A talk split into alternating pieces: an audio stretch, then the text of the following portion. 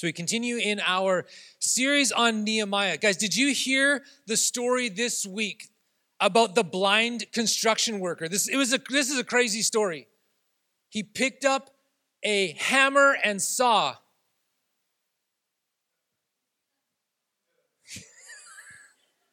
you guys. Thanks for the pity chuckles. So, Nehemiah, the entire book of Nehemiah is about building. So, I, I just kind of thought it would be fun to start with a little construction humor. Um, it didn't go over very well. I don't know if you guys have noticed, if you've been around for a little bit, the, the set, we built this set a few months ago.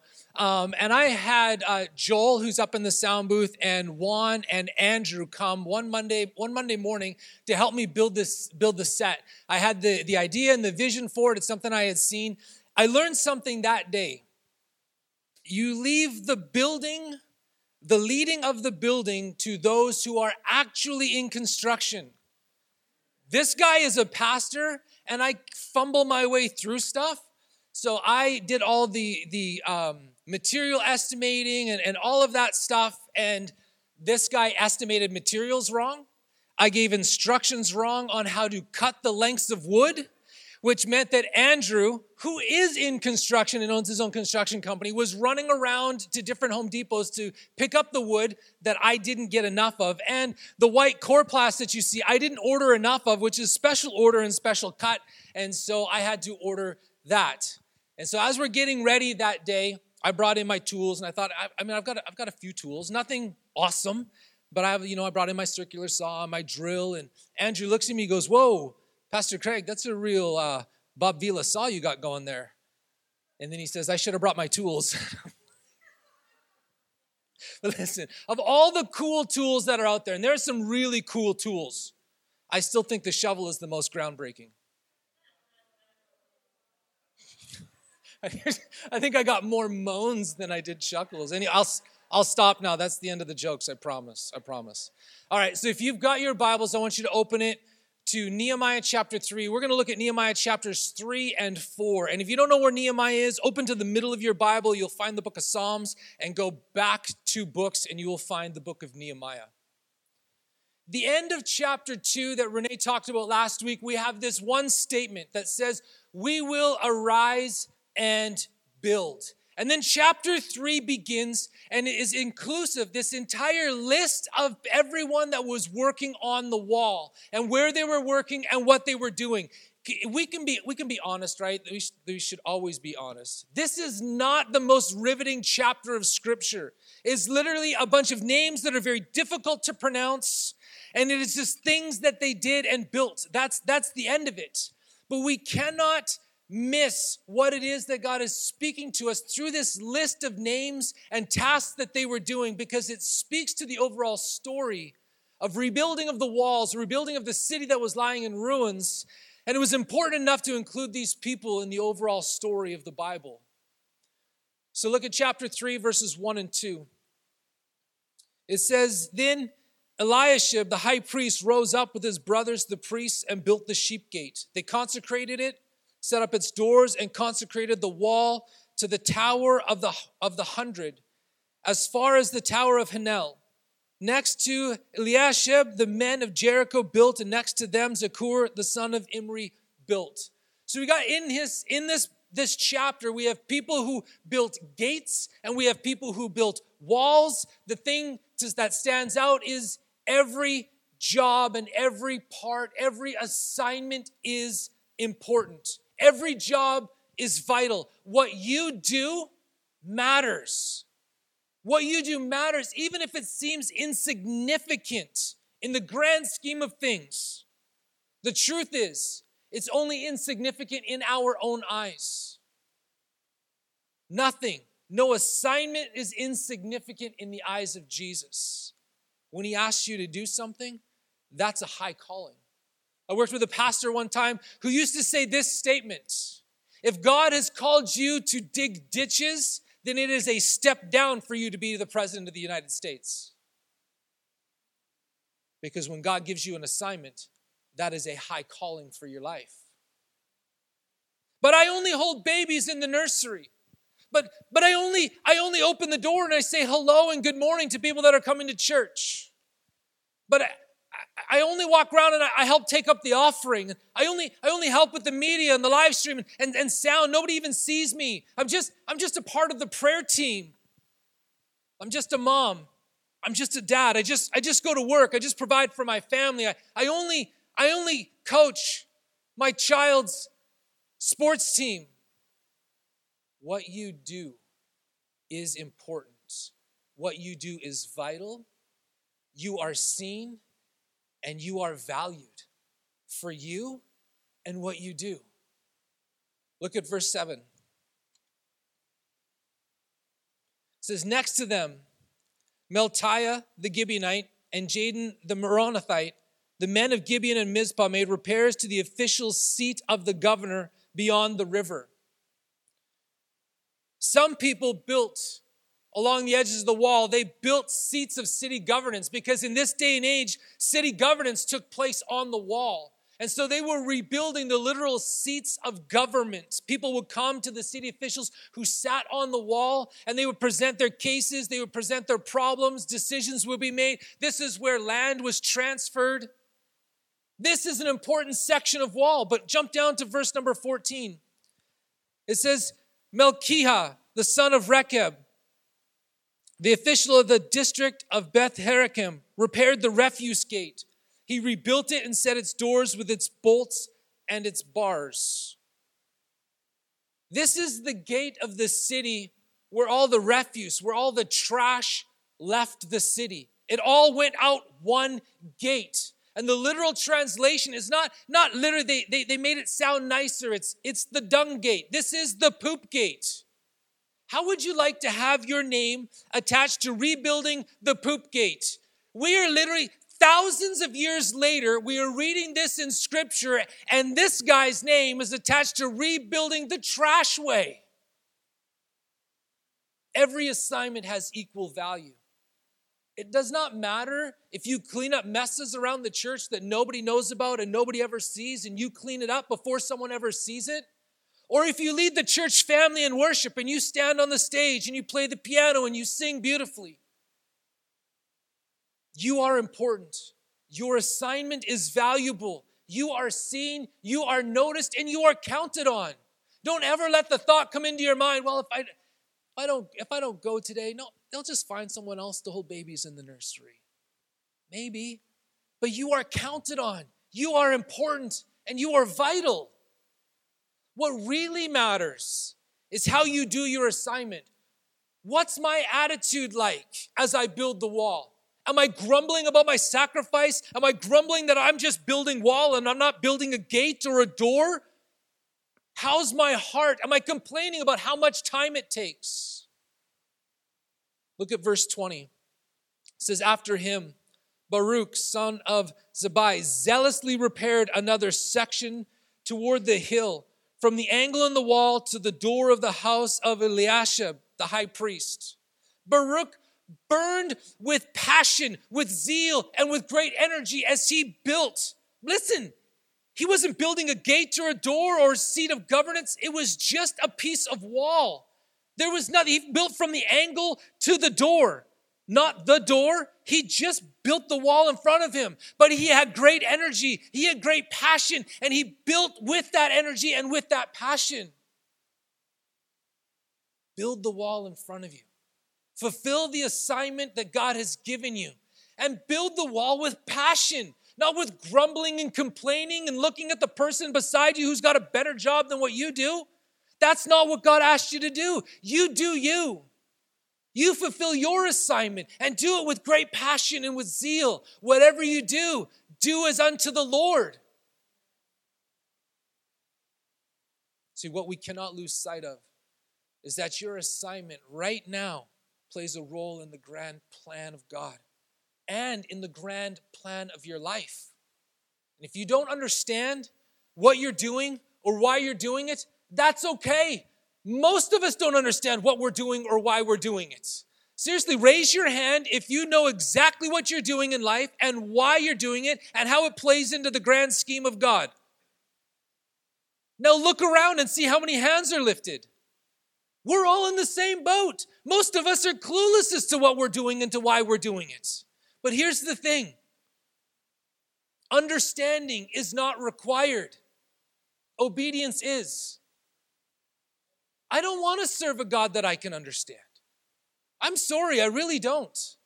I want to serve a God that's beyond my understanding, beyond my ability to wrap my head around him and understand everything that he asks me to do and every and, and, and all the little intricacies. Because if I can fully understand God, then I've reduced him down to me and to my size. And God is nothing like me.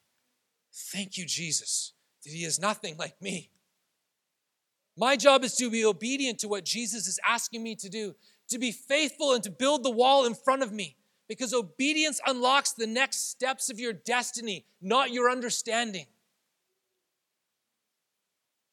There was a time in our life where God had directed us to step out of full time ministry. We were leading a school of evangelism, and God directed us to, to step away from that. During this time, we, we then moved from one city to a new city. And I began working in management at a plastics factory. Now, it's not as exciting as that sounds because it wasn't plastics explosives, it was plastic buckets.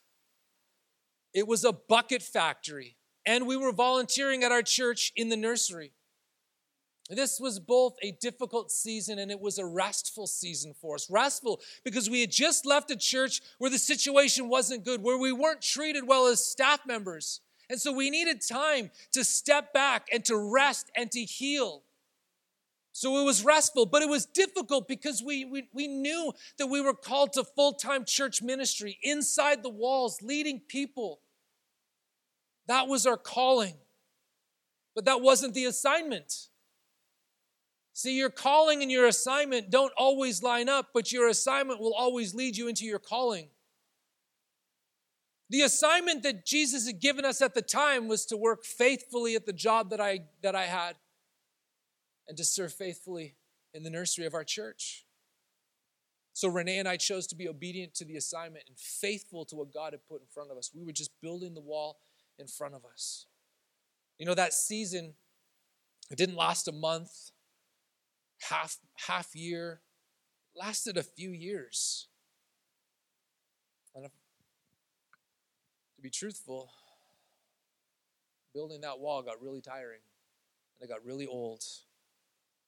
I tell people often when I talk to them and they're like, they're, they're struggling with their assignment and their calling and what it is that they're doing. I'll tell them the story of this season in my life and I say this. You know, it's like you take a sports car and you take it and you drive it off roading. Like you can do that. You can take the sports car and you can drive it off road. It's not meant for that, it's not built for that, but you can do it. That's what it felt like in my life. I felt like what I was doing, I was not built for, but I could do it. And that's what Jesus had asked me to do. So I was faithful to that assignment. And I didn't understand. But one thing I know God never wastes a thing. He never wastes a victory. He never wastes a trial. He never wastes a trip through the valley of the shadow of death, and He never wastes a mountaintop experience. Whatever you go through in life, God will not waste it. God will use it in your life if you allow Him. See, I didn't understand the assignment, but God did. And He used that assignment working in me as I built the wall in front of me. And today, I use the leadership skills that I learned in that management position almost every single day. He was working in the church that we were attending. As we built the wall in front of us, as we just held babies in the nursery, we played a part in what God was doing. Because we freed parents up to come and sit in the service, to worship, to hear the word, to receive ministry, to receive health and healing, the things that they needed, the encouragement that they needed. And we got the, the opportunity, the blessing to hold their children and to pray blessing over those children as we held them as we play, as we prayed with them. See, obedience unlocks the next step of your destiny. Your assignment is to build the wall in front of you. You know, church family, we've got some broken walls here. We've talked about it a little bit off and on. If you're if you're visiting or you're new to our church family, We've gone through some leadership transitions. Renee and I recently, five, six, maybe seven weeks ago, became the lead pastors After we had been on staff here as staff pastors for, five, for about five years, a couple of our pastors had moved on. Long term pastors, 14 years, 20 years. That's difficult when someone that you have walked and done life with for that long transitions, trans, excuse me, transitions out and God gives them another assignment in another place. It's okay. It's not easy, but it's okay. You know, I've said this to Melissa a few times. Right after those transitions took place, I walked into the kitchen on a, on a, on a Tuesday where we do food distribution Tuesday and Thursday mornings. And I was talking with Melissa, and she looked at me and she said, Pastor Craig, it's going to be okay. I said, Melissa, I'm going to need you to tell me that a few more times before we get through this. And she'll often she'll look at me and she'll say, Pastor Craig, it's going to be okay. Family, hear me. Look at me. It's going to be okay. It's going to be okay. We will get through this. I'm not saying it's going to be easy. I'm not saying it's going to be painless. I'm not even saying that we're going to do it right or that we've done it all right. But together, we will get through this. These are our broken walls. So we can stay here, we can sit down, and we can stare at the broken walls. We can talk about the broken walls. We can process the broken walls, which all of these things are important to do. Nehemiah did these things at the very beginning of the book. But at some point, family, we have to move forward. At some point, we have to begin to rebuild the walls. Last week in the prayer room during pre service prayer, shameless plug for pre service prayer. If you're not joining us for pre service prayer, this is your official invitation. It's just through those doors and immediately to your right from 9:45 to 10:30. Listen, pre-service prayer has been off the wall, intense and powerful. So like so into what God's doing, okay? 9:45 to 10:30 Sunday mornings. So this word last week was given to Renee and I. It's not your job to build the entire wall. Can I just tell you how much pressure and stress in that moment was lifted off of our lives and off of our shoulders, knowing that we didn't have to build the entire wall? The word went on to say, You build your portion, build the wall in front of you, and assemble a team equip a team, empower people to build the rest of the sections of the wall. We do this together. We build the walls together. We rebuild together. We move forward together. We will build the wall in front of us. And we will rally and we will equip and we will empower and we will mobilize people to build alongside of us. Family, it's time to rebuild the walls. Will you build with us? Will you build with us? Because there's work to be done, but we don't do it alone. We build together. Chapter 4. Here's the thing about building building is exciting in the beginning, building is really exciting at the end, but then there's the middle. There's the middle. And if you're like me and you're like, you know, not you're kind of handy and you kind of know a few things but mostly just enough to get you in trouble and then you have to call your friends who actually know what they're doing to say come and help the middle is horrible because you've just got a bunch of pieces of wood laying on the ground and there's mess and there's dust everywhere and you're like i don't know if this is coming together the middle is difficult this is where the struggle comes in. This is where the doubt comes in. This is where your friend comes over, your friend who looks at what you're doing and is like, gee, dude, I don't think so. Look at verse number one in chapter four.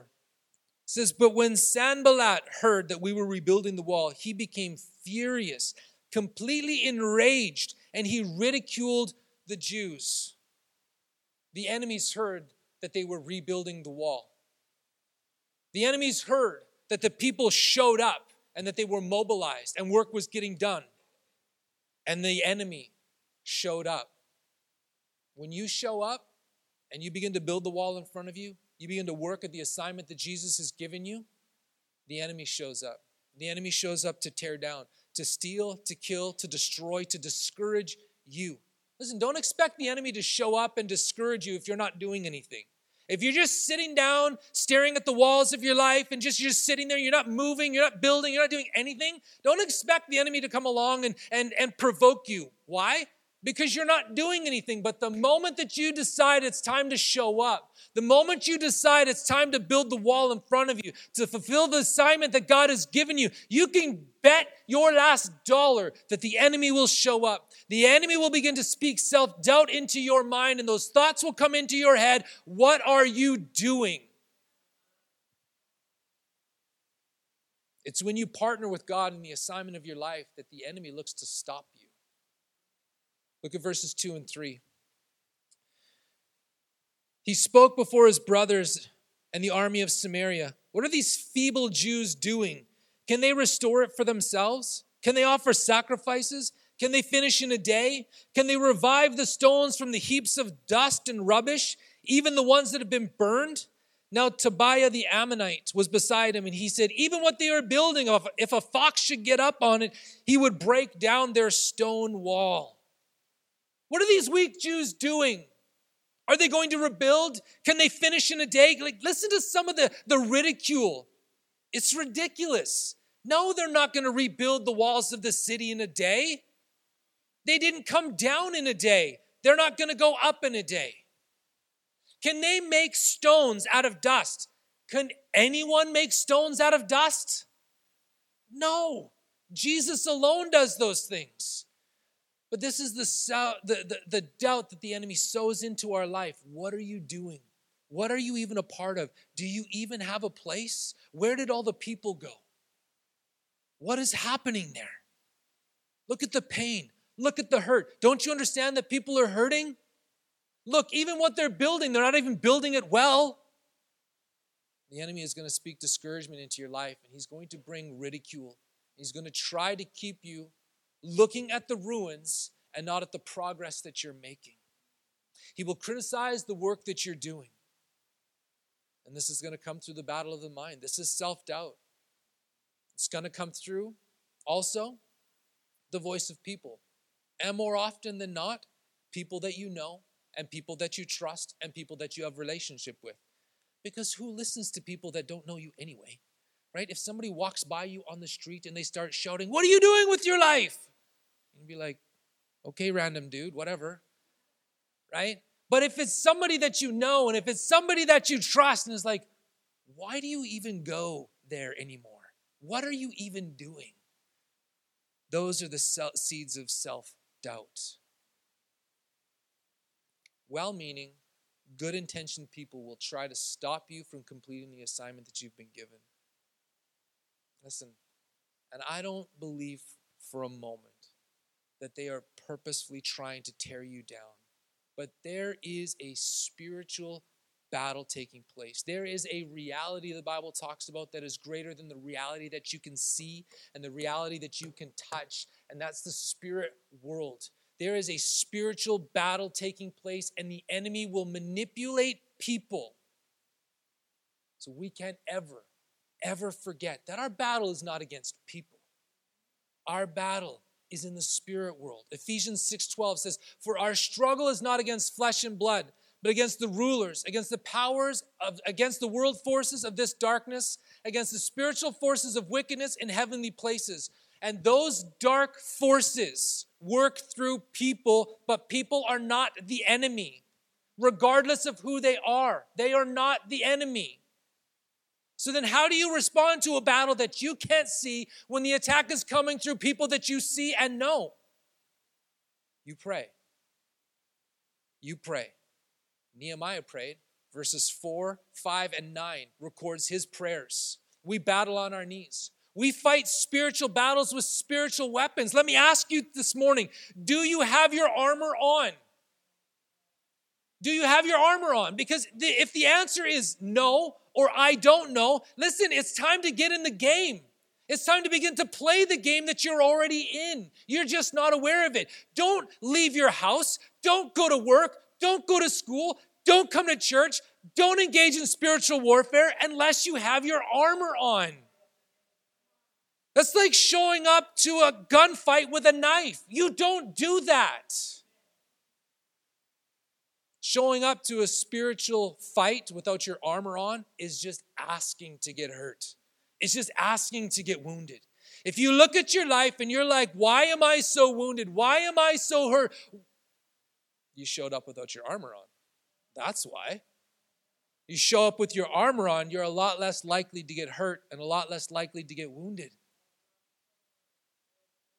Showing up to a spiritual fight without your armor on, it's like fighting a forest fire with a squirt gun.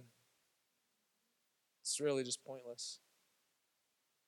Nehemiah and the people prayed and they kept building, but they were prepared for war. Look at verses 13, 16, and 17. It says, So I stationed armed men behind the wall in the lowest places at the open position where it was least protected.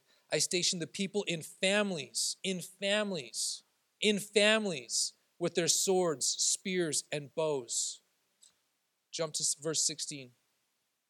It says, from that day on, half of my servants carried on the work, while the other half held the spears, shields, bows, and breastplates. As the captains were behind the whole house of Judah, those who were rebuilding the wall and those who carried burdens loaded themselves so that everyone worked with one hand and held a weapon with the other hand. We have an assignment to rebuild the walls of this church family, and it comes with significant adversity. We cannot think that we will rebuild the walls, that we will grow this church, that we will reach people that don't know Jesus with the love and the power of Jesus Christ and not experience adversity from the enemy. But notice that Nehemiah put families together to build together, and they were prepared to fight together. And he put people in place to, in, in, to, to protect the most vulnerable places, the lowest places in the wall, the most open, the most vulnerable places. He put people there. And then he had everybody work with weapons in hand and armor on. Don't you show up without your armor. We have an assignment from heaven to rebuild, to advance the kingdom of God, to reach people with the love of Jesus and welcome them into this family. This is a high calling. This is a vital calling. It's an important assignment because there's no plan B. We are God's plan for the world. You and me. There's no plan B. He works through people. There's one other verse. It's not in my notes. I'll be fast.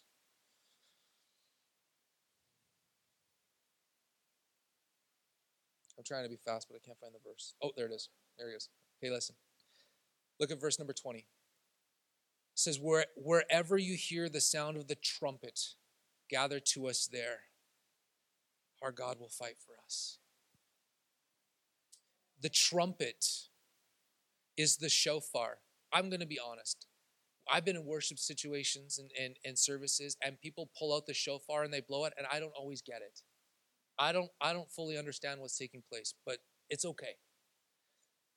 In the Old Testament, the shofar, as Nehemiah said, you rally to the sound of the trumpet that called people to battle, that called people to war. It was a rallying cry, but it also represents the prophetic voice in the New Testament church when the trumpet sounded, it was a declaration at those times that the King of Kings, that God's presence was there and he was fighting for his people. This is a prophetic house. We will speak and declare the words that God gives us, whether they be prophetic words straight from Scripture or whether they be words of knowledge and words directly to people. This is a prophetic house, and we will rally around the prophetic voices, the sounds of the trumpet, because they help they help bring us together. They give us direction. It's that's the the um, that sense. You know when you're in worship and you sense all of a sudden something shifted and everything changed. That's the sound of the trumpet. Because the very presence of God just walked in the room. Now you're saying, yes, but God is everywhere and He's everywhere all the time. I know and I understand that. And it's never changed. But there's been times in the Bible, like when they dedicated the temple, God's presence showed up in a way that it wasn't there one moment before. We are people of His presence. And we can't ever let that phrase, the presence, people of the presence, turn into something that's just language. Because when we talk about being of the presence, and did you sense the presence? We're talking about a person. This is the person of Holy Spirit in our services. When the person of Holy Spirit chooses to reveal himself to us, then everything stops because we're all about the person. Holy Spirit. We're all about the presence, the person of God. We will work together as a family. Family language has been used in this house for a very, very long time, and it's not going away. But the commitment is that it's not just going to be language that we use. We're going to continue to build family within this church. We've got examples. Hasn't always been done well. It won't always be done well in the future, but that's okay. Lift your hand up if you're like, hey, I do family well at home. Again, there's not many hands up. We're trying to figure this out, right? So here, here's the thing when we don't get family right, how about we just extend grace to one another? That same grace that you want extended to you, just extend it to somebody else. Because we're good. We're all about grace when we need it. Not so much about grace when you need it, but when I need it, oh, come on, give me grace. It's okay. I made a mistake. I'm sorry. It goes both ways. So we will work together as a family. We will fight the spiritual battle together as a family. And we will protect the, the most vulnerable places and people within this family. Let me pray.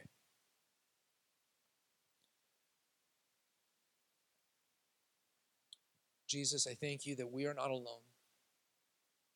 That you never, not for one moment, you ever left us. Did you ever turn your back on us? Did you ever walk away from us? You have always been here. You are here now, and you will always be here.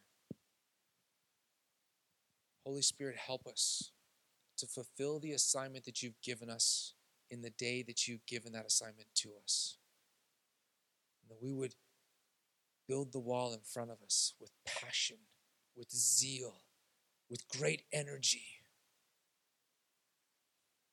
Everyone has a place here. And everyone needs to be in their place, fulfilling the assignment that God has given them. Help us to do that. Help us to connect people to their purpose. And help us to impact communities with hope. In Jesus' name, amen.